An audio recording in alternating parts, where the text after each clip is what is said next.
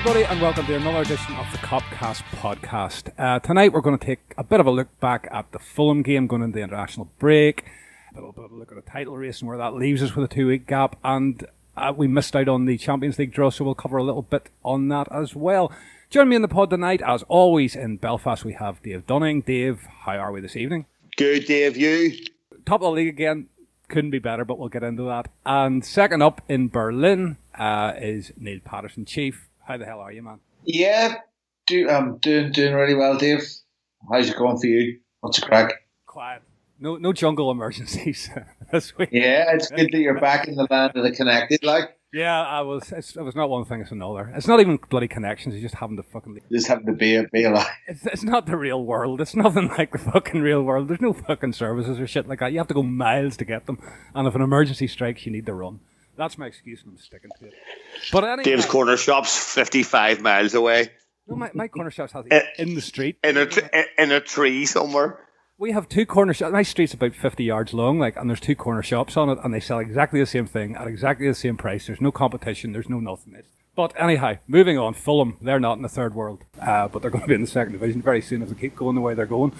Um, they gave us a tight test, Dave. Uh, a very, They did. a very tight test. I think that this is what we're going to see. We're not seeing the last of these games. It's going to be digging deep.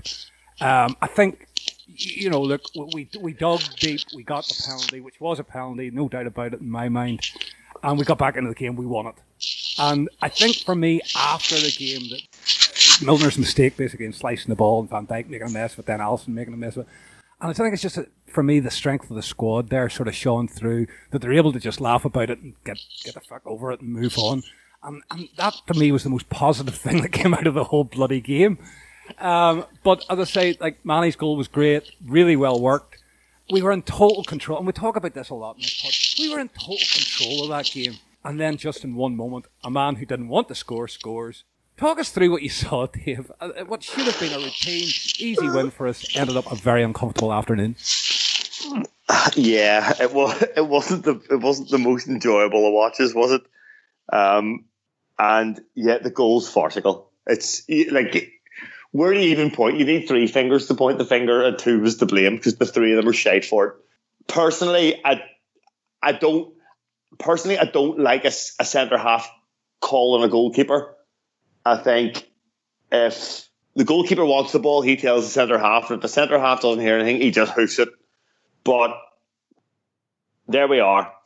So yeah, um, aside from that, I think we're we're comfortable. We're comfortable for pretty much all the game. They have a bit of a flurry, and they get the goal during that little flurry with the offside goals, kind of in and around that time as well. And you know, the goal we score's brilliant. Um, Fulham kind of do a kind of Watford thing where they defend really narrow and compress the middle of the pitch and, and just say, yeah, do you know what? Um, let the fullbacks have it and let the fullbacks cross the ball and we'll back our centre halves to, to head it out because their three forwards are pretty small and the two guys ahead of them aren't exactly giants either. So unless the, the cross is absolutely on the money, you know, we'll we'll we'll see how we get on and and they managed that and, and in the second half um, they started to get a few more players around Mitrovic and he was able to, to link the play a little bit better because he had a bit more support and, and they made a decent fist of it. But I think the, the overriding feeling I got from that game was that this team, this whole team just has a big, massive pair of swinging balls. You know, that that's that's a game where you concede a, a shite goal, a, a two years ago typical Liverpool goal. By the way, hilarious that Babel is literally devastated before he even puts the ball in the net and then does his utmost to give the ball to Van Dijk as quickly as he possibly can after he scores. Absolutely loved that. Dave, did you? I wonder did he celebrate whenever we got the penalty because you could almost see it. I don't know. It was dead funny. I thought it, I thought it was really really funny. Well, afterwards, obviously, not at, not at the time. I was ready to put my foot through the fucking TV at the time. Um, but then we, we go up the other end, and as, as you know, as soon as we score the goal, we're we're just at it. You know, there's no there's no nervousness, there's no anxiety amongst the players. We're just at it, and we're we probably play the best we played throughout that match in the last 15 minutes after we concede that goal. And Milner comes on, the penalty's great. Um, really calm, really composed, waits for the keeper, clips it down the middle. And, you know, just to, to emphasize the point there, you know, Liverpool's scored over a quarter of their goals in the last 15 minutes of games. And, you know, if, if, if matches like that and statistics like that don't tell you that this team is resilient and mentally tough and has the fucking balls or the quote unquote bottle for it, then I fucking don't know what will. No, I hear you on that, Dave. And, and as I say, just that little sort of that, that two minutes of, of an interview between Van Dijk and, and, Milner for me was it was just something that galvanised me after that. And, and I don't know whether you saw that, Neil. Um, but I say, like you know, I, I say it was surreal. Babel just really like there was there was a close up I think one of the newspapers of him scoring, and he was the, the most unhappy man in the world. But I would imagine Crouch would have been the same in the game before had he, had he scored as well. There wouldn't have been any celebration there. Uh, but you know, as I say, it's, it's defibrillator time, and uh, and and they're they're making use of it for us. Uh, I can't see it changing. I just can't. I just think this is going to be. I'm not saying we can't do it. Far from it. But it's going to be edge of the seat. It wouldn't be. It wouldn't be Liverpool unless we were doing like this, Nate. Well, I mean, seven games to go, and we're two points clear. Me and rivals have a game in hand, so of course it's going to be uh, tense, shall we say? Yeah, it's one of those games we were totally in control of, and, and perhaps too much in control, and we almost played our way into a little bit of complacency uh, over the course of things. And yeah, the, the goal. I mean, you don't really need to concentrate on it too much. It's it's an absolute comedy of errors. Uh, Milner has a nightmare.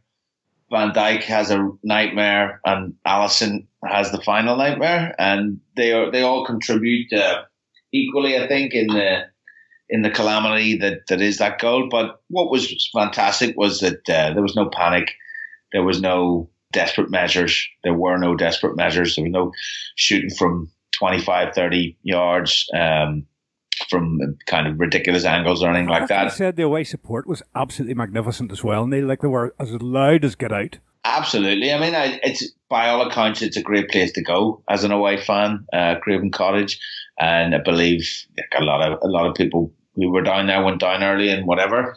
And it's not not a bad kickoff. To, well, I suppose quarter past two is not great. It was quarter past three here but still could be worse. Could have been half twelve or something stupid. So at least you've had a bit of time to kind of get in the mood and whatever. So the away fans were great, but the team responded in a fantastic way uh, to, to that setback. As Dave already said, we played some of our best football in the last 15, 20 minutes, and actually we had plenty of chances after um, after we went 2 1 to, to really put the game to bed. Um, yeah, I don't think it's too much to worry about, to be honest. I think, as we were alluding to before the, the pod in our chat, that you know a lot of uh, teams suffered a bit of a, a Champions League hangover um, this weekend. Juve lost for the first first time this season um, in the league. Um, this uh, this this weekend, Man United struggled. Um, although, uh, yeah, I believe their game was maybe last week, but Man United struggled as well. City struggled uh, against Swansea. and that was a real kind of turn up. It looked looked to all the world like they would at least go to extra time there. They, they got a bit lucky with their goal. So it is a thing. It has it, it does have um, a bit of a knock on effect to go putting all that emotional and physical energy into a game uh, like that away at the Allianz Arena and then having to come back and, and do it all again on, on Sunday afternoon in the league. Uh, in, in, pretty much equally as high pressure situation, although not not in such glamorous surroundings. So, you know, the main thing is we we find a way to win the game, and I think that's what I said on the last pod, uh, maybe a while ago. It's it's just about finding a way to win the next game, and that's what we did. We found a way to win the game we were in. Um, we we played the cards that we ended up being dealt, and you know we won. And that's that's all you can all you can ask for. We had three huge games a week ago, and we've won them all. We're sitting top of the league. Uh, we're going to be there for at least two weeks. It's all good. No, Neil, I, will tell you a question for both of you. And I saw it was actually Stevie Nicol. Uh, I was watching last night on television, and he put the blame firmly on Alisson, who he believes thought that he couldn't handle the ball because it was a back pass.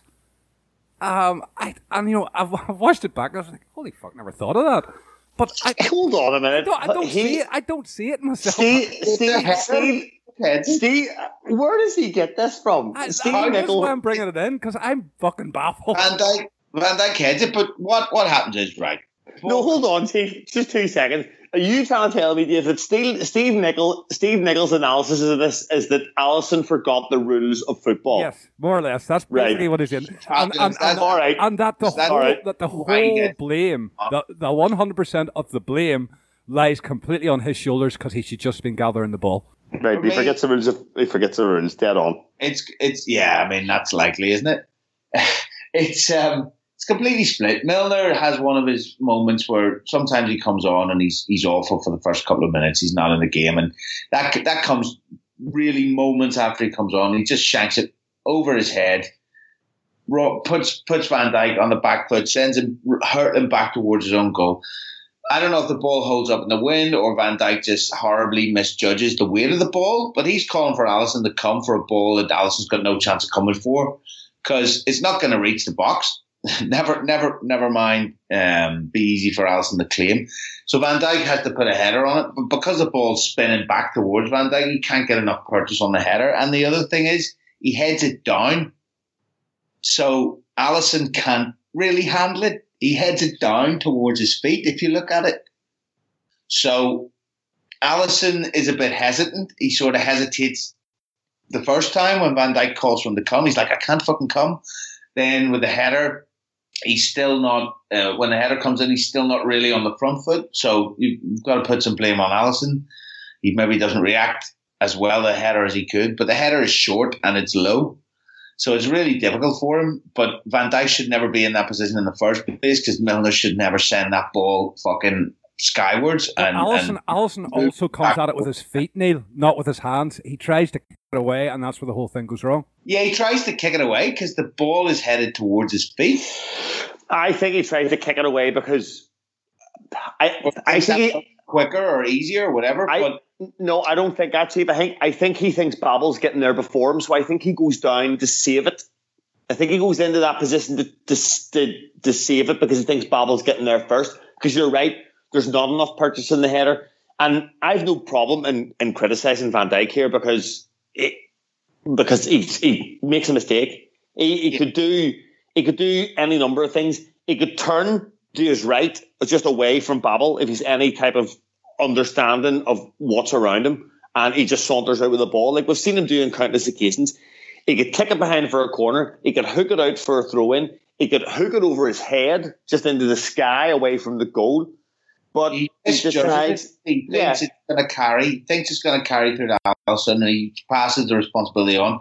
And he realizes too late that it's not going to carry, and then he panics. And the header, it, there's never going to be enough on it because of the way the ball is spinning. Like Yeah, and I think that, like I said before, in my opinion, Klopp made this statement. I think after Leicester away, really early on the season, when Alisson has the, you know, does the worst Cruyff turn in the history of football, and he says that we used we, we we don't need to use them all the time. We're in danger of using the goalkeeper too much, and I think that's one of those occasions where, of all the things that Van Dijk can do, that's the one with that's the one that carries the highest risk yeah, especially in the condi- especially in the conditions, especially the way the ball's spinning. But he does it anyway, and he's just On- a bit too calm. He's just a bit too calm there. I think it's, he's just a bit too right. I've got this. It's okay. I'll just usher it back, and then it's like, oh shit, that's not going to happen. And then bang, bang, it's a goal.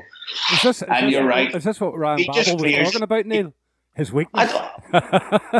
Yeah, well, the funny thing is, you know, Babel doesn't want to score. I, I, I honestly think if there's any way Babel could miss it without it being really obvious, he would. You know what I mean? It's almost like what the fuck? He's almost he's almost kicking himself that he's made the run. I get, yeah, I can He imagine. tripped over I, himself into the net to put it in. it was hilarious. Like, I can imagine as the ball's in the air and he's about to put it in the net, he's just thinking to himself, "For fuck's sake, lads, what did you do? What did you put me in this position for?" Yeah, look what you've got and maybe I know. Yeah, I know. Look what you've got me in. Look at the fucking mess you've got me into now. I bet Oh, he dear. what did Babel celebrate the penalty?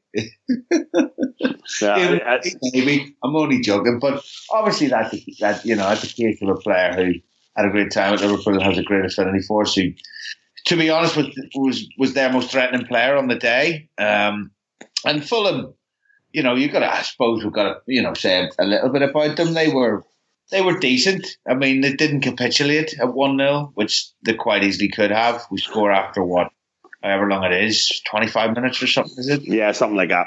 And so it's quite standard for us to kind of go through the gears a little bit and maybe have a second, but certainly before half time. And to be honest, Fulham, you know, they hung in and they um, they had a plan and it, it sort of worked for them a wee bit. In the second half, you know, they did catch us off guard a little bit, the changes they made, and, and they were on top for 10 minutes before they scored. But uh, credit, yeah, credit to us again. We we responded and you know we found that way to win, and that's all that's important. And we uh, we talked about you know, uh, United results in the run in uh, with reference to what was it, 0809 there before the before the pod, like you know, yeah, in the running, you just have to win.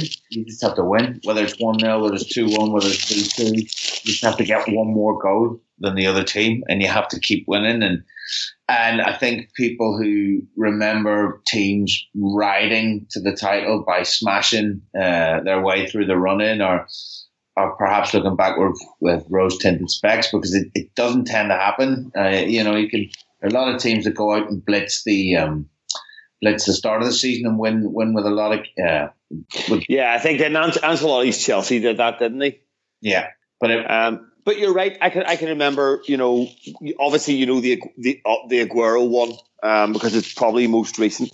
But I think the the Leeds win the title in the last day of the season when they won it yeah. Yeah, with like a, a bizarre random goal. They beat some shit team 3 2, Sheffield United or somebody. Um, Arsenal at Anfield, you know, nobody wants to remember that, but but it's it's in the it's in the history books now. You look at when, when Blackburn won the league, you know, they lost in the last day of the season and were relying on a result. West West Ham doing Yeah.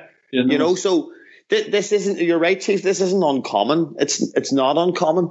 Um yes yeah, and if you're going to go up against one of the, you know, the, the, the highest scoring Premier League team of all time, it's going to come down to the last day of the season, isn't it? If you want to beat them, they're not going anywhere, so you have yeah, to. Un- yeah, unless they're posting 105, 106, 107 points or something, then you're right. That is what the case is going to be, and that it's proven to be that way. Interesting stuff. Uh, and uh, as I say, let, us let's, let's take a wee bit of a look.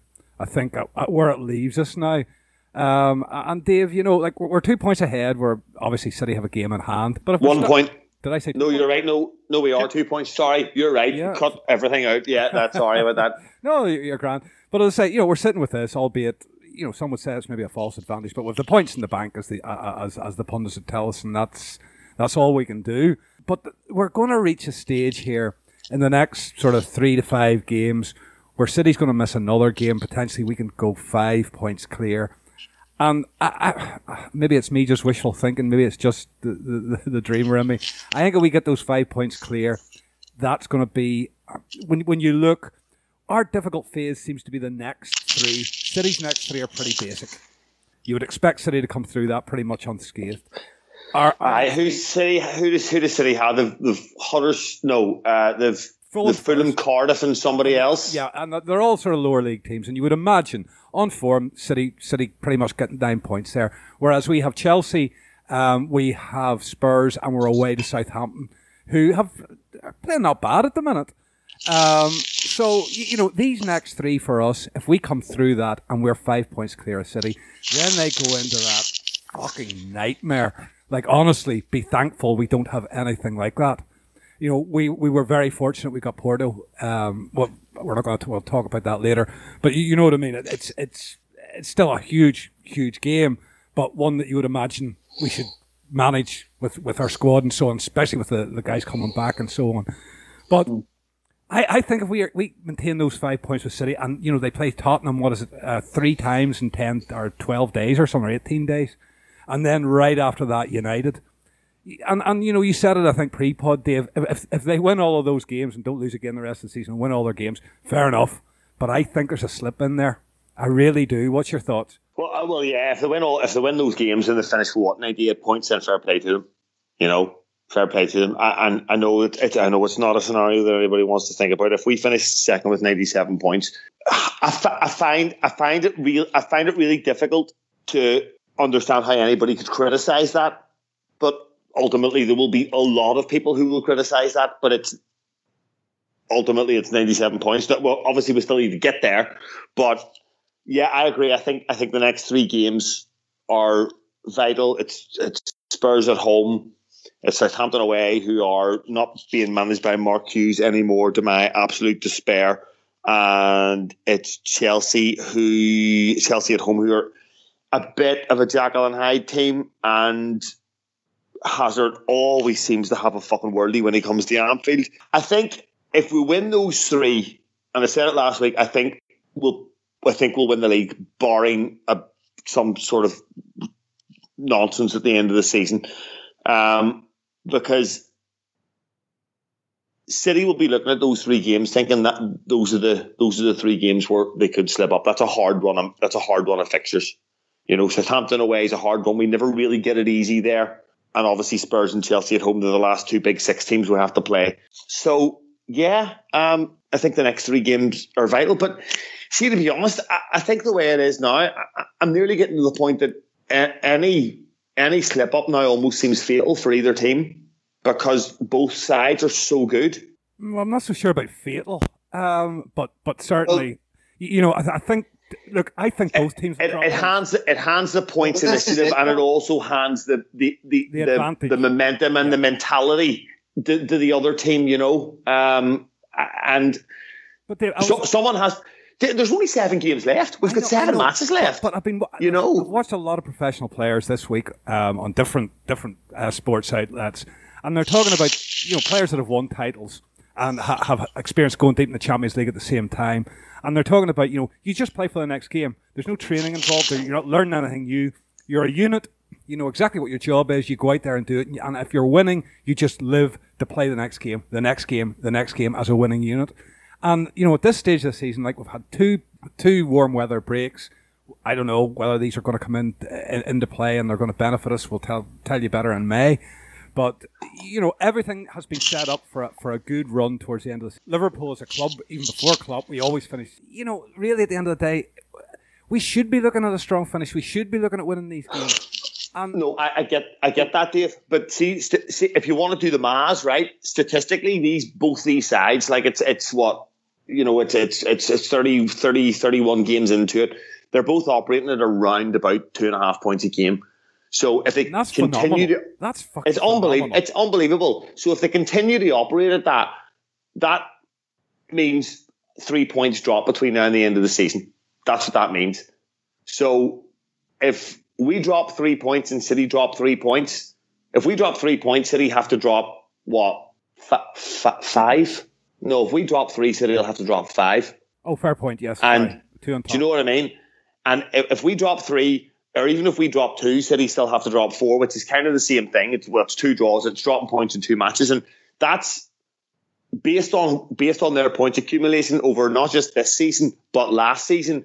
That's unlikely that they drop points in two matches before between now and the end of the season. Now I get we can factor all of the Champions League fixtures in the the fixture congestion in, in April. the, still, the fact that just, they just to, just to mention, there's still one fixture floating. I think it's against Brighton or something, is it?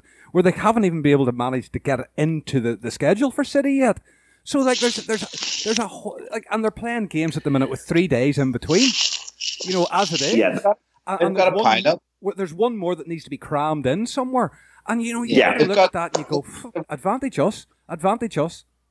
You've got to say that I mean, you've got to say that it is advantageous looking at the fixtures, looking at the numbers in the sheer weight of volume of fixtures, um, and by virtue of the fact that the cup competitions are meaning that league fixtures have to be rearranged and and therefore if we do our job which we are doing at the moment and put the points on the board we are just by virtue of that fact going to be ahead of them which means we're going to be in the box seat now, I'm whatever they may be saying this year. I'm certainly old enough to remember all the times pundits down the years have sworn blind that points on the board are always better than games in hand in these situations. And you've got to say that. Of course, they are. They're bound to be. Yeah, you've. I mean, of course they are, Dave. You're right because you have to win your games in hand, and yeah, you might win those. But they're they're they're fucking theoretical, mythological points until they're in the bag. So until they're in the bag, exactly. And by just by the very virtue of the fact that those otherwise normal games, which would have taken place at a regular time when other games are taking place more than likely, have become games in hand in the title run, and they they take on a much um, an added significance. Of course, they take on a significance all of their own. They become cup finals in the sense that it's your game in hand. You have to win it, you know. So there's that added pressure that's built on that. So Liverpool are in they're in, in first in first place as we as we stand as we speak. Liverpool are, are top of the league. Yes, they played one game more, but there is the possibility City don't win that game in hand. So at at this point, Liverpool are top of the league, and from that position, you've got to just keep going on and finding a way to win the next game. And if you manage to do that, the pressure, not just the pressure, the the build up of fixtures, the tiredness, the uh, the pressure as well. And I'm sure the injuries will, will clop up as well with injuries, that many games, and, you know if they don't and they win every single game, then fucking you've just got to say fair enough. You and and if, even if we don't, even if there is a slip up, even if there is a a, a, a you know a draw, it's not necessarily fatal. Of course, of course, the instinct is to is to is to feel that it is fatal, and uh, you know I can completely understand that that point of view. But we said it ourselves before the pod. You know, in title races, there there there are big swings. You know, the, the, the, the, they can happen. There there are a lot of kind of twists and unexpected points that are dropped. You know, from nowhere and whatever. And nothing is a foregone conclusion. But you're right. You, you know, you, you hand the momentum back if you if you drop the points. But by virtue of the fact we're playing first almost, or playing um, playing league games before they are. Except for the next one, Neil, which which uh, honestly it, it does kind of concern me a wee bit you know, they go to Fulham the day before we we play Spurs at home, and you know it's it's one of those. I think after that we always play in front of them. It's the, it's the last one where they they'll have you know back on top of the league. After that we can go five points clear, I believe, um, with with yeah. their commitments elsewhere. But you know what I mean. This puts an immense pressure on us um, against Spurs in, in the next league game. But we've got to beat Spurs, but we, we knew that anyway.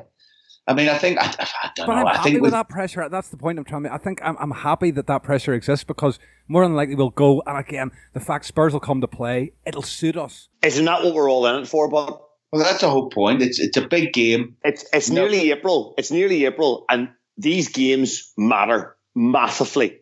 And it's you, not it's not often it's not often you can say that. No, you're absolutely right. It's uh, it's it's exactly it's exactly the point. It's exactly the point of of being a football supporter. But you know, it, it, it all boils down to the same thing. You you pretty much say you've you've got to win every game at this point, and although there are likely to be, as you pointed out, Dave, a few points dropped by both teams between now and the end of the season.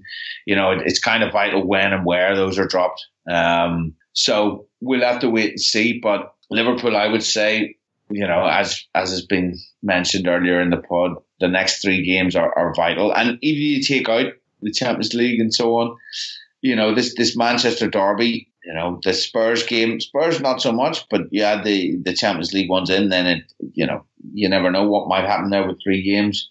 Uh, well, as I said pre-pod, Neil, as well, you, fan- you fancy Spurs for one of the three at least to get some kind of result. Yeah, yeah, well, you never know. They may, they may, they may not. But you know, it's those, it's those, the non-big, the non-big in inverted commas fixtures that that I have hold out my hopes for. It's the Palaces, it's the Fulhams, it's, it's the Leicester for the me. Leicester. You know, it's Brendan Rodgers wanting to wanting to make a little mark in his short spell at Leicester so far. By I'm so glad we don't play them now. Yeah. I'm so glad we've played them twice. Uh, he, yeah. said, he said all he's needed to say, Davey, shut up. Thankfully, he's, he's getting on with managing Leicester. Because when he took over there as a stage, he was more fucking talking about us than he was about Leicester City. It was nearly disrespectful. Um, thank God we don't have to go anywhere near it. Yeah, that's, that's, James, That's- James Brendan Rodgers' fury will never end. No, it will never end. That man, that, that man put a second team out in the Bernabeu. Look where we are today. Look at where we are today, and look back on that fucking a, I a monstrosity. I agree. I, I agree. I agree. But I still I still prefer to remember the five one against Arsenal because it makes me so happy. But anyway, Chief, sorry you were saying. Yeah, no. Well, I mean, I'm glad that I'm, I'm glad that our sort of remaining uh, t- sort of uh, tricky away is, is probably Southampton, and um, they are they are much better outfit now. They you know they gave United a real game and unlucky not to not to get the points there, and you know they played well again last week, and they're decent. But they will play. They will play in a way which should hopefully suit us. They are they will they will try and press us a bit and and you know they're not the best at the back and we should win that game. So yeah, I mean it's the two home games. They're the big ones, aren't they? On paper, Chelsea and Spurs, Spurs and Chelsea. They're they're the big ones on paper. But we have a pretty good record against both teams at Anfield. We have a great record at Anfield, full stop. So you know you look at those three and you say you got to win them.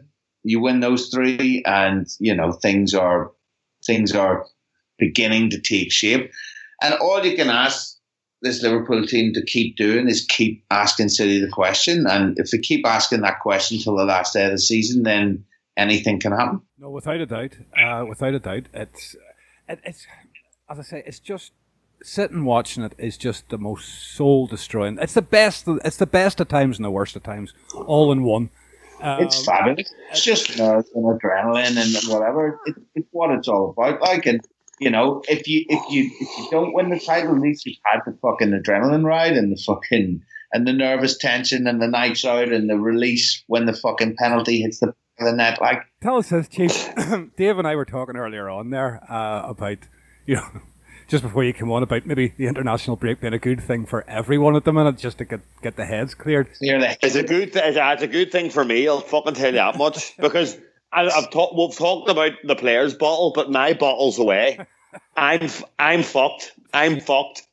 Well, I Well, you're I a have to say, just just because of the nature, of the fact it was Fulham, I think I only despaired or, or panicked slightly for about thirty seconds. I mean, I have to say, I did kind of rein it in pretty quickly and sort of go right. We've got fifteen minutes. I'm sure we'll be all right here, and we were. But but yeah, it's, it'd be nice to get a break. Be nice to get the head shard. Um, probably ignore football completely this weekend. Coming, like to be fair, I'm going away. I think. Is, is there anything so- meaningful even on the international front, or are they all just stupid friendlies? It's You know, Euro. it's uh, it's Euro the first Euro qualifiers.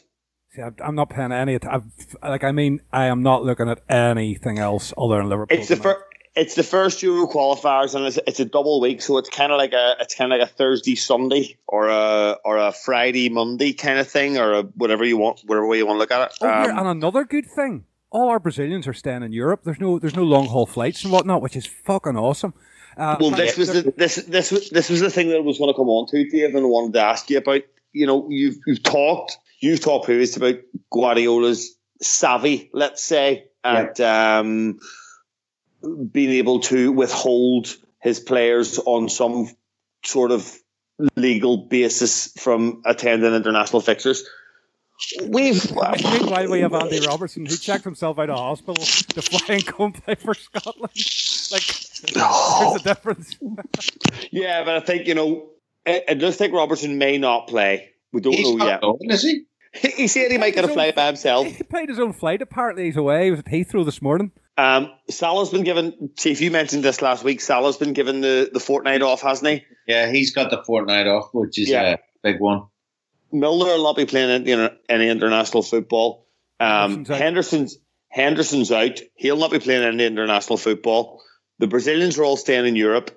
Um, Mane's So- second game is a friendly, so he may be rested for that as well. that would be an absolute delight because again, yeah, there's, there's a difference in the African fixtures and the European fixtures. So I don't know, Steve. Have you any idea what what cities cities uh, Aguero's not scenario going. is around this? I can tell you, Aguero's staying home. He wasn't selected, and that was Okay. and that's and that's the second time, Dave. That's the second window uh, consecutively that he that he's not gone. Uh, I, have no clue where Argentina are playing. Jesus will be going, huh? Gabby Jesus will be going. Yeah, well, he's he's with the Brazil squad. But, but he's staying in Brazil. He's there staying in Europe. Yeah, I think they're it's they're in Lisbon um, on Tuesday or on uh, the weekend, and then they go to Prague in the Czech Republic. So it's really like it's no more than like two three hours uh, flying anywhere. It, it's uh, it, and that I, I think that is a major thing whenever you consider, you know, Fabinho and uh, like how, how important he's become, Alisson, how, how important Firmino, like you know, our Brazilians are so like the, the spine of the team. You, know what I mean? And whenever you've got those boys on maybe 20, 20 and 25 hours flying, going backward and forward, and maybe flying to two different countries and whatnot, backward and forward, it, it they'll, I expect them to be a hell of a lot fresher coming into that Tottenham game. Yeah, well, they're bound to be. They're bound to be. Oh, just by virtue of that fact, they're not flying 18 hours or whatever, in, or twice in the space of uh, six days. No, without a doubt. Um, as for the rest, I think uh, you know all, all, our guys. I think there's a couple of cities. I think it's more to do with injuries um, than it is, or you know, they're they're maybe they're recovering from injury. They're not fully there, so they're, they're being held back. But I think it's the difference. It's 13 against 12 or something. We have 13 players going. They've 12 going. So it's not. And and you look if you look at the fact that we've got Mo Salah taking two weeks out, who who's a guy at the minute, and, and you know Dave and I spoke about this. He's, he's a guy that could use two weeks away from football. He's a guy I think that could just use getting his head together. Not that he's playing badly; he's still contributing greatly, but just getting just getting a breather, even for a few days. Yeah, just coming into to, to training. We'll have a couple of days off probably with the family and that, and just coming into training and just kind of relaxing a little bit, getting away from the pressure of games for, as you say, a couple of weeks, and then just be be raring to go next home game. I mean, there's no, there's no. Obviously, we're talking about the, the hype that's beginning to develop around the fact that Salah hasn't scored in what is it, six games now? Seven. Uh, well, six league games, isn't it? Seven all competitions. Seven, yeah, so, seven all competitions, I think. Or six or seven, seven, but I mean, he's been massively, you know, he's been contributing massively. It sounds like a cliche just to say that, or it sounds like marked, He's been marked out of the game to effect, Neil. Like, you know, he's got two, three well, men on him all the time there is that, of course. He's he's being he's not just being doubled up on. I mean, he's got three, four players around him, and you know it's very, very difficult for him to shake them off. He's having to do a lot more work to get to a finishing position. I think is the main thing, and of course that's going to happen because teams have gone, holy fuck, this guy's amazing, you know, and he doesn't get the protection in in England that that Messi, for example, gets in Spain or the players of his ilk get in Spain, you know, who take a lot of touches and dribble and whatever. You know, he doesn't get that protection. In fact, he gets F all protection, really. He gets fuck all. The the reality with him is though, he's he's still not only contributing, he's putting in man of the match performances, you know. Um, perhaps not in, in the game against Fulham, no, but certainly in, in the game against Watford. He was also instrumental in the game against Burnley. He, he makes the first goal through his own endeavour and, and intelligence. Just pick, it's one of those moments where he just picks it up and goes, right, we're going to score here. I'm going to make something happen. And he does. He, you know, orchestrates the entire move. Firmino ends up with a tap in. He also, as we mentioned before the pod, he gets fouled twice. He's involved in the in the build up for for two more of the goals, and actually probably gets fouled twice, and I know certainly in one of them the, the referee is signaling advantage as as Firmino bangs it into the net. So he would have given the penalty. So you know he's contributing not not just here and there. He's contributing in key moments. He's making things happen, and yeah, he's probably forcing it a little bit because he wants his fiftieth goal, and now it's become a bit of a thing. But it's really nothing to worry about. You know, as far as I'm concerned, it's nothing to worry about. And you know what? What we have to really sort of um, mention is that while Salah's having his temporary kind of drought or dry spell, you know, Mane's really fucking stepped up. Uh, you know, now that one Neil is he's he's the longest uh, he's the longest traveller on this international break. He is the biggest air miles of all our. Yes, that's it. So now maybe next couple of games it's Mane can can have a little bit more of a rest and Salah steps right back up to where he was. That's how it works in seasons, you know. There was a point earlier, uh, I'd say in our when when we were uh, primed to peak, or uh, the time we were prepared to peak for, which was the, the, the Christmas period.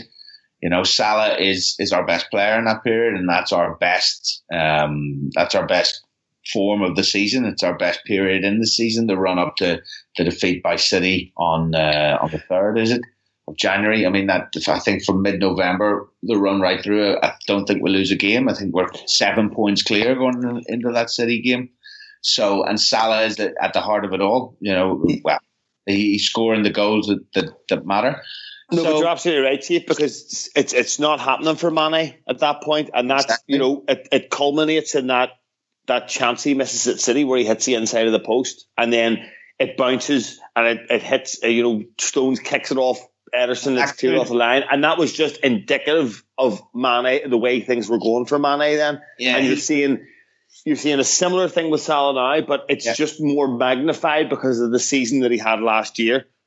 that's it. And you know, it, it's it's it's it's almost good that you know when one is is not getting the numbers, the other one is stepping up. When things aren't quite working for one, the other is is coming through. And all the while, Firmino is is kind of facilitating and and having little bursts of form and um, you know his own sort of more minor peaks and troughs, uh, or perhaps less less focused on peaks and troughs you know, if Salah hits form now after this wee rest, as you as we say, he's obviously been primed after the as the rest of the squad will have been after the warm weather camps and stuff to really hit form kind of March, April, May for the run in. And that's now. And we've won our last two games in I the league, our last goal. I, I, I think Salah just needs a goal and he'll be fine. I, I think he can Well, buy a goal. at I the think minute. that- and there's no, he, he likes a goal against Spurs. There's no telling he doesn't score in the first five minutes against them, and he's off and running.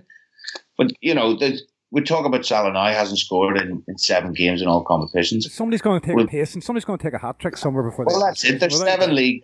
There's seven league games to go, and I wouldn't be surprised if he scores He likes to seven, go against Porto as seven more well. league goals this season. whether that's a a game or whether it's multiples, he will. I think he's still in finish the season with the golden boot.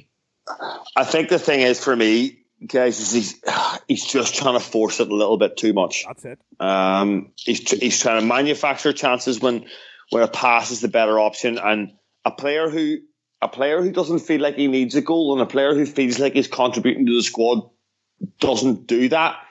And again, I think that's evidenced by Mane's lovely little slide pass into the one that Salah misses um, with a few minutes to go on Sunday.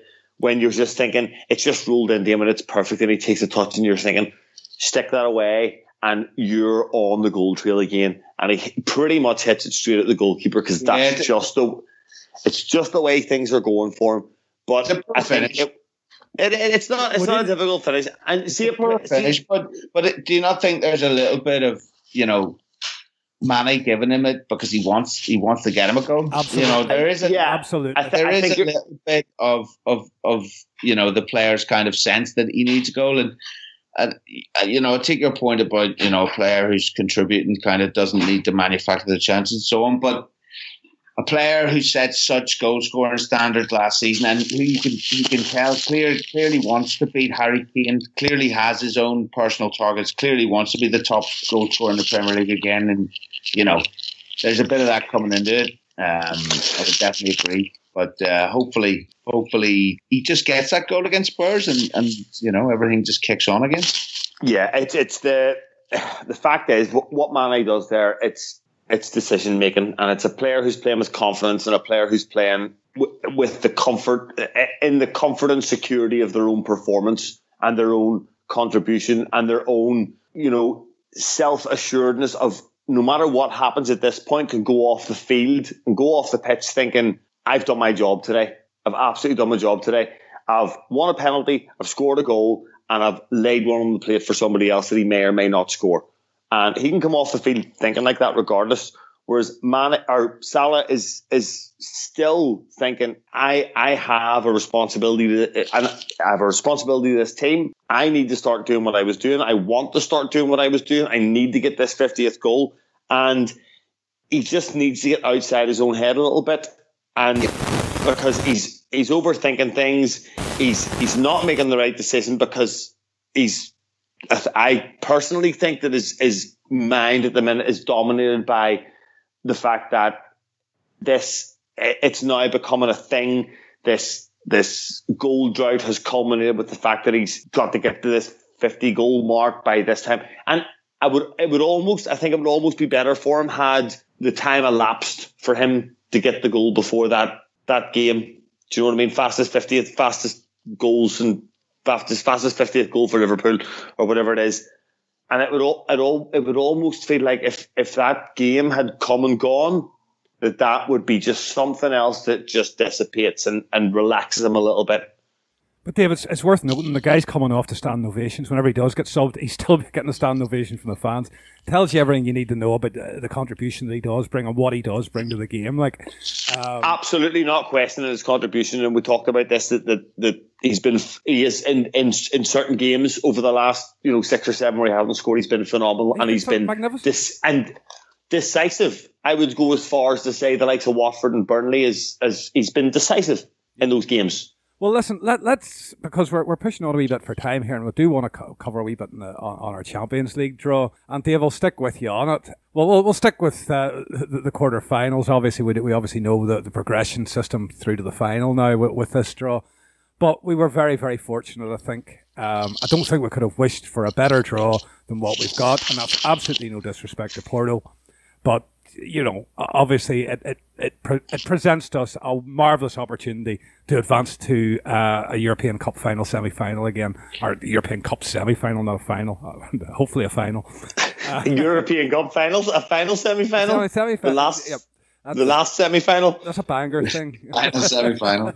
it's a banger thing. You wouldn't get it. Oh, okay. Uh, but, uh, you know, like honestly, I, I, I was made up with it. Um, you know, let's, let's talk a little bit about Porto before we move on then to, to, to the possible progressions. You can't really ask for any more. The the weakest team in, left in the tournament, and it's not to say they're a weak team, but there's a lot of quality sides there. You know, you could have drawn City, Barcelona, Juventus, Man United with all the fucking the, the circus around that. Even Ajax present a really unquantifiable danger based on their Champions League performances, particularly against Real Madrid and Bayern Munich. So I think I didn't want to get an English team personally because it couldn't be arsed. It just can't be arsed with it. I hate. I just never like drawing teams from the same nation in the Champions League because it doesn't, it, well, the European Cup isn't going to be a purist as I claim to be. So I don't like it loads. I don't like the media attention that comes with it. So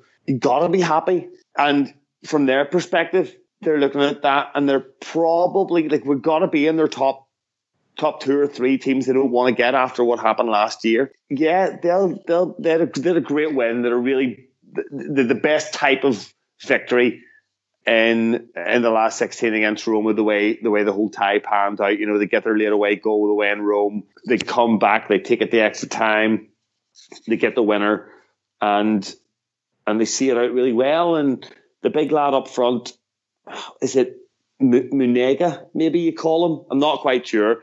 But the big lad up front looks like a like a proper handful. Um, and you know they're a decent team, but we're we're better. I think Dave and I talked about this earlier on that we're we're literally now one of the top three or four teams in Europe, and I don't think there's much disputing that.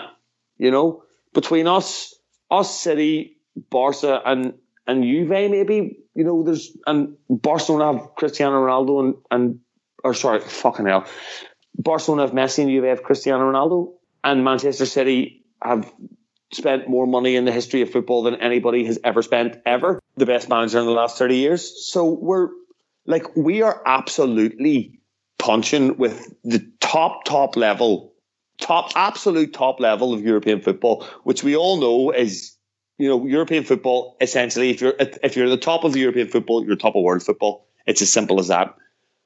So we're much better than them, and I expect us to progress, and I think everyone expects us to progress. So it's a really favourable draw. You can't ask for much more than that. So yeah, I'm I'm delighted. I'm delighted. No, I'm, I'm with you there, Dave. You know, it's absolutely, I, I, absolutely no disrespect to Porto at all. It's just where we are, Neil. It's just in a different place. I take it you would share the sentiment. You know, like it's unthinkable we'll lose this one.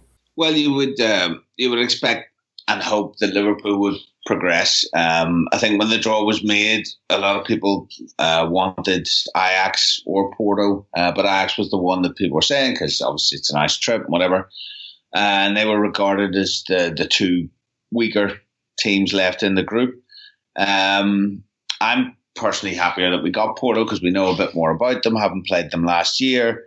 Uh, I'm not expecting it to be, you know, I don't think anyone's expecting it to be a procession like it was last year. But um, having said that, we should have the measure of them over two legs. It, it's quite nice to have um, what is a favourable draw at least in the, the quarterfinals because it means that we can perhaps um, focus a little bit more on the league campaign. Um, Makes a change from City getting a favourable draw, Chief. Exactly, and, and they've got the Spurs game, which which brings its own media attention. You know, two English clubs facing each other. You know, they're they ha, ha, Spurs had been involved in the title race until you know had been talked as if they were at least until about six games ago. So you know, it has a bit of spice. I think Tottenham are going to be playing in their new stadium, first ever Champions League game there. It's going to add a, a little bit of spice to there. So, I mean, the, uh, City are going to have a game on. They'll you'd expect them to come through it. But as we said, it's uncharted territory for them now. If uh, if they were to win this, because uh, they've never progressed past the quarterfinal, um, so so yeah, uh, at the very least, Spurs are going to run City ragged, like so. It's it's a few more miles on the clock for them, and, and with a bit of luck, Liverpool will be able to do the business against Porto. It would be nice to maybe win the first leg by three goals or so, uh, without maybe three 0 would be nice to, to take over to, to Portugal, and then perhaps we can um, you know manage the second game a little little yeah, bit. Some uh, nice rotation. I'm thinking they'll you know just uh, you know just manage it nicely. Like we've got uh, the likes you know, of the Ox coming back. We're told everybody's well, going to fit after this international break. Great opportunities for them. I don't, I don't know. And, you know what? I, I think that's I think that's a really it's a really good point that apparently Oxlade Chamberlain and Gomez are going to be available for selection after the national break. And I don't know what your guys' thoughts are on, on the impact that'll have on not necessarily. Well, can you take Matt about, Dave? Because I wouldn't take him out the minute I think he's there on merit. No, well, what I was going to say was not necessarily on the pitch per se, certainly from a starting position, but just just that just that extra little feel good factor in in the dressing room and knowing that these guys are involved again, and, and you know they're two apparently very popular characters, particularly Oxlade Chamberlain, and it's these, it's these little these little marginal things that these matter now because it, it is going to come down to fine details, and and you're this is Dave, that's what you're talking about, every little inch. Well, yeah, so you know th- this type of thing is insignificant as it might be. Two players coming back who maybe won't play a massive part on the pitch. Could it have a bit more to it than that? I don't know what your thoughts are. Well, it's obviously it's um it's a bonus. It's something good, as you say. It's uh, good for the squad to have their their mates back. Like good, good for them to be also feeling again. Well, particularly for Oxlade Chamberlain, who hasn't been able to contribute all season, it's good for him to come back and perhaps play a small role in this and feel like he's he's really part of it. Obviously, Joe Gomez was a huge part of our form earlier in the season, and uh, be great to have him back but you know, I'm obviously I would imagine Klopp would uh, will ease them back in gently. They've both had lengthy period out, particularly Oxlade Chamberlain's case. Um, and as you rightly say, Dave, they might not have that much to to do or that much of a say on the pitch. But yeah, to have them back in the dressing room is great. To, to, they're both um, young, positive lads. Uh, both Oxlade Chamberlain played such a massive role last year. Um, it's just it's just a, a nice thing. It's always better to have guys coming back than than uh, than the opposite. You know, players getting injured. Um, so it's good, and uh, you know, it, it's it is an option perhaps to to to to give in, in the away leg if, if we do have a, a, a healthy lead from the first leg. It might be an, an option to play Gomez, uh, get him a run out uh, might be an option to give Oxlade Chamberlain half an hour off the bench. You never know. I, I personally don't know the stage of fitness. Obviously, available selection in inverted commas. Um, you know, they're they're going to have to be eased back in. So uh, as far as that goes, we'll see how it all works. But massive positive to have them coming back, and you know, on the Porto tie, just you just uh, don't want to take anything for granted. But it's the best draw we could have gotten with, without a shadow of a doubt. Okay, so you know, obviously, then if we if we progress to, to what we're projected to, to face in the in the semi final, um, that would be a toss up between Manchester United and Barcelona. Quite frankly, I would say Barcelona. I wouldn't even give them the, the, the respect of even being in the tie. I think Barcelona will wipe the floor with them. Um, and I can only see if we get through us playing Barcelona. And again, it's not something, bar Messi, I don't think there's an awful lot for us to fear from that team if, if we were to face them in a semi final. I think we're, we're, we're, at the stage now, as Dave said, we're one of the top three clubs in, in, in Europe. Don't get me wrong, it'd be a hell of a tie. It will be a fucking hell of a tie. But I think it's one that we can see ourselves through. And another thing, I don't think there's anything other in Klopp's mind at this moment in time than double, double, double. Nobody's talking about double because everybody's talking about a quad for, for Pep. Quietly, Klopp's sitting there going, I, I could lift these two. And I really do think that, that, that the Champions League is, is well, okay, the, you know, the league is the holy grail, but it's there's a wafer between that and winning the Champions League and both together. Dave, see in my eyes, what do you think the players are thinking? I, I think according, uh, according to the players, one game at a time, Dave. But we all know that. No, what do you what do you think the players are thinking? Going into training, talking amongst each other, sitting at home with their families. They're thinking we could win. We could win both this year. Yeah, we could. Yeah, of course they are. Of course they are, and that'll be their override ambition. And there's, you know, there's things that have got, there's things that have gone our way this year, and things that we've worked so hard for, and the players have worked so hard for and there's been significant moments, you know, Fulham notwithstanding, you know, that's significant. It's absolutely significant. I, I'll even go, you know, the the Origi goal um, in the derby at at home around uh, you know around December time. Sturridge's last minute equaliser at Chelsea. Um, the fact that we you know that last minute winner Firmino gets at home to Paris Saint Germain. Alisson's save against Napoli. Uh, absolutely. These things are going for us, and, and they add that little ex- penalty at Anfield. yeah, yeah, yeah, uh, absolutely. Absolutely. Although the one that went against us was the one we mentioned earlier, which could could be marked if, if everything you know if, if City did win it, you could sort of say it's it's been a little turning point in the season was Mane's hitting the post and and John Stones' clearance at the Etihad. It, it, may well be, but let's be honest. That that's our only league defeat this season. Yeah, it's absolutely. you, you, can't grumble, but that's just one kind of uh, exception that proves the rule to what you were saying there. Like we you can grumble because we were robbed, in my in my opinion. At the Etihad, I think we we're really robbed. Well, it's it's it's two brilliant sides going toe to toe, and yeah, the red and, card and, in that game and whatnot. There's potential for a red card in that game, and uh, it's just you know, and and uh, yeah, and it's little things didn't go our way that game. That's true, but for large parts of the season, there's been things that that have have worked for just yeah. Worked for us, and I think gal- galvanized this squad of players, and they will be thinking we can go and, and we can win both. Um, because it's only this amount of games, and we've already won this amount of games, and we've come this far. So why can't we take the extra step? And they'll be hungry for it after last year. And and like I said, you know earlier on, this team is is mentally resilient. There is no doubt about it. This team is mentally tough and you've seen that through those through those those occasions. Dave, do you and not feel at Anfield at the minute that penny's dropped with the crowd?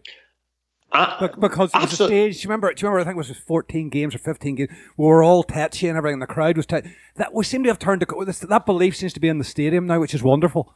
It's really significant when when you know the Kop starts singing immediately after we can see the goal, and you've seen it loads of times, especially in the last couple of months, and that that shows the belief that the, the the fans have. It shows the belief in the players, and it shows the fans, you know, understanding that this team is tough, and we can be tough with them, and we can help them along. And I think that matters. And you know, Chief, you touched on our home record earlier on, but I think it's nearly forty games at home in the league unbeaten. That is is that right?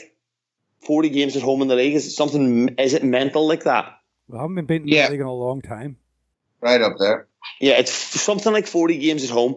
I don't think we've lost a home Champions League game under Klopp, which stresses back two years. we, we've lost a you know a stupid FA Cup tie um, against West Brom, and and But honestly, And- Dave, those don't matter anymore at this level. not really. You know, unless you're City and you've got that endless supply of money and building squads, and you got to keep those players playing. We don't need that, and, and it's clear. No. that- no disrespect to English football, but it's clear that the majority of top six teams use that as a you know if their if their kids get through, your second string get, get through, fine. A hundred percent, and it's no coincidence that those defeats are in those competitions. Like that's not a coincidence. Do you know what I mean? So But they're, they're kind of factored in. Those are fac- those are factored in probably well. If we lose that's not, not a tragedy. We lose that, it's not a tragedy.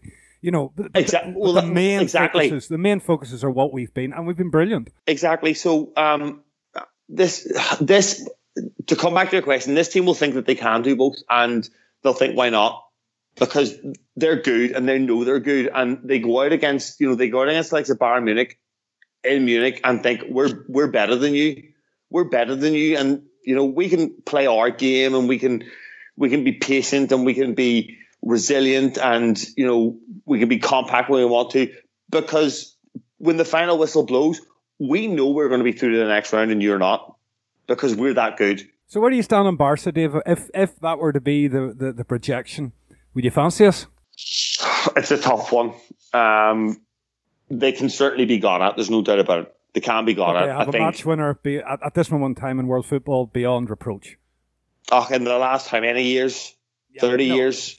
But and, but the thing about it, he's never scored against us, and he's, he's had a few attempts. Like Yeah, be that as it may, we've seen we've seen this nonsense before. Never scored against an English club. Do you remember that? Do you remember he's the never scored Messi's- against. He's never scored against Liverpool. And No, no, I get that, but but do you remember the never scored against an English club and then he scored a hat trick against Arsenal with the one where he flicks it over the keeper and then sticks it into the net? That's what Messi does when people start talking about never Not done this. Not against Virgil. Sorry, no. As good as he is, we, we have his kryptonite. I'm sure. All right, the thing is, the thing the thing is with Messi, you don't he doesn't even need to get near Virgil to put the ball in the net, but that's it. that's another point. It'd be interesting to see if Messi could become the first forward to dribble past Virgil Yeah. van Dijk this season. That It- that that is It's fascinating. That is what I want to see. That is what. That's interesting. matchup. More than Liverpool, It Barcelona, is. I want to see It's- Messi against Van Dijk. It's clash of the titans, isn't it? It really Um, is. That would be awesome. Listen, on, on Barcelona, you know, bring it on. It would, it'll be an amazing game. I, I agree with you, Dave. I think uh, Barcelona will be there and not Manchester United. I, I hope that it is. It's a much more glamorous tie. Um, Oh, and I would it's love easier on the head, Neil. It's at the easier on the head. Yeah, I, I, I think, I think, I think we, we could take we, we could beat them. I think there would be fabulous games. I think the, the teams would, would attack each other, and there would be um, there would be great spectacles. And uh, I think Liverpool have enough, as we've just been alluding to, have enough to take any team in Europe. They were very unlucky not to prove that last season in the Champions League final. And should we uh, should we get to the semi final past Porto, I think, given last season's um, experience, um, given how we saw how it's, it's galvanized the team and pushed them pushed them on so much this season, I think they would be looking to to make it to another final and then to to go on and win that that final. And wouldn't it be wouldn't it be in some way kind of wonderful to pip City to the title and, and beat them in the Champions League final as well? We just took half your quadruple on you. Well, that would be it. It would be it would be the most it would be the most glorious of things. We just take the good two, and you you can keep them. All right. Do you know what? I, I'm happy. I'm not be greedy this year. I'd be happy with either one of the two. To be honest with you, uh, I I really would. Um, but, Well, I think but I see no reason why we can't win both. yeah, that's it. And I think think I would agree with Dave. The players a- absolutely feel that because there there are some players playing there who who want to win the Premier League as as you know the that slight priority, and some who want to win the Champions League is the slight priority. But winning them both, everybody's happy. You know? But this is it. Do you think? Do you really think Virgil Van Dijk and Sadio Mane are are sitting there thinking, "Oh, wouldn't it be great if we won one or the other? Wouldn't it be great if we won one even?" No, they're fucking not. Virgil van Dijk's Absolutely fucking not. planning next year's. Never mind this. You know what I mean? Teams are But almost that's it. Single digits now. You know, if you add them together, we're almost down to the to the to the final ten. If you went all the way in the Champions League and and, and obviously the, the final seven games of the Premier League, What would that be? Tired with Uh, Twelve matches. Twelve matches. twelve games. And, and the 12 legs look fresh still. You know what I mean? We don't look like a tired squad at the minute. We we still look like a, you know, okay, we're we're, we weren't at our I think Gini. I think Gini looks tired. I think Gini looks tired, but I think he's probably Trent, the only one. Maybe Trent maybe looks a bit tired on it as well, but hopefully he'll get a bit of a break over over the international break and not play too much football. He looks like a kid who's played a lot of football. This team is is mentally strong. There is absolutely no doubt, and they, if the if the manager, I'm sure the manager is, but regardless of what us arseholes sitting outside of that bubble looking in think, those guys will be sitting in the background thinking, we've come this far and we went that far last year. We pretty much met every target, pretty much every target we've we've we've aimed for over the last couple of years, and we've got a better squad. We've got better players. We're better as a team. We've got we've got more more advanced. We've got we've evolved, and of course we can go and and and win both. And that's what they'll be thinking. So we shouldn't think any different. No, indeed not. So as I say, I think we'll just leave it at that. Dave, we're, we're winning the fucking double. That's that's it. We've decided here tonight. just, just a double for us this season. Listen, before we go, anybody want to bring anything up or plug anything? Um, let's play the game, Chief Dave. What's your midfield against? What's your midfield against Spurs? Oh no! Don't be doing that to me. Fabinho first. It's Uh, right. Yeah, for being first name, Wijnaldum. I would like and then whoever's fit. whoever's. Uh, uh, Mil- Milner will play. Milner will probably play. Milner.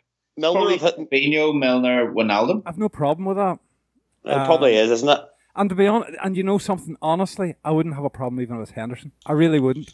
I'm starting to see his uses. He may not be the greatest player in the world, but he's our He's player. not the greatest player in the world. He's not the greatest player in the world. There's no doubt about that. We need him, and that's. I think that's what. I think that's what I'm saying, Dave. We, we actually need this guy at the minute. Well, of course we do. We need all of them. We need all of them. We need all of them fit. But Are you going with that then? Is that what we're I, going I- with? I would love to say Naby Keita. I would love to say Naby Keita if fit. Yeah, but I've got a feeling. I don't no. see Naby Keita coming in against Spurs. I think it's it's those three. They're, they're the ones. They're his go tos. And um, Does the, does the Henderson- Lallana does the Lallana start? Oh no! No, no, I don't think Like, so. like But honestly, we, did, I don't we think he played mention- well enough against Fulham. No, I, All I would right. agree. So Just, but, So ju- hold just, on. just in closing, I, want to do this. What would your mark be for Adam Lallana in the last game against Fulham, Dave? Out of ten, six. Chief. Five. I would go a five, and the five is for the energy he showed. He didn't do anything bar that. Uh, He No, I got- think he, he I think he was better the second half. He was better the second half before he went off. Probably those twenty minutes were the best twenty minutes he played of the game. Well, I think, don't- I don't get me think wrong, he's trying. I think the big thing, the big thing with Lallana and why I think he definitely, more than likely won't start against Spurs is because you're guaranteeing you're having to make a you're having to make a sub on sixty five or seventy, and he has to come off. That's fair. But aren't you So- saying really the same with Milner, to be honest with you, because he loses effectiveness about 70.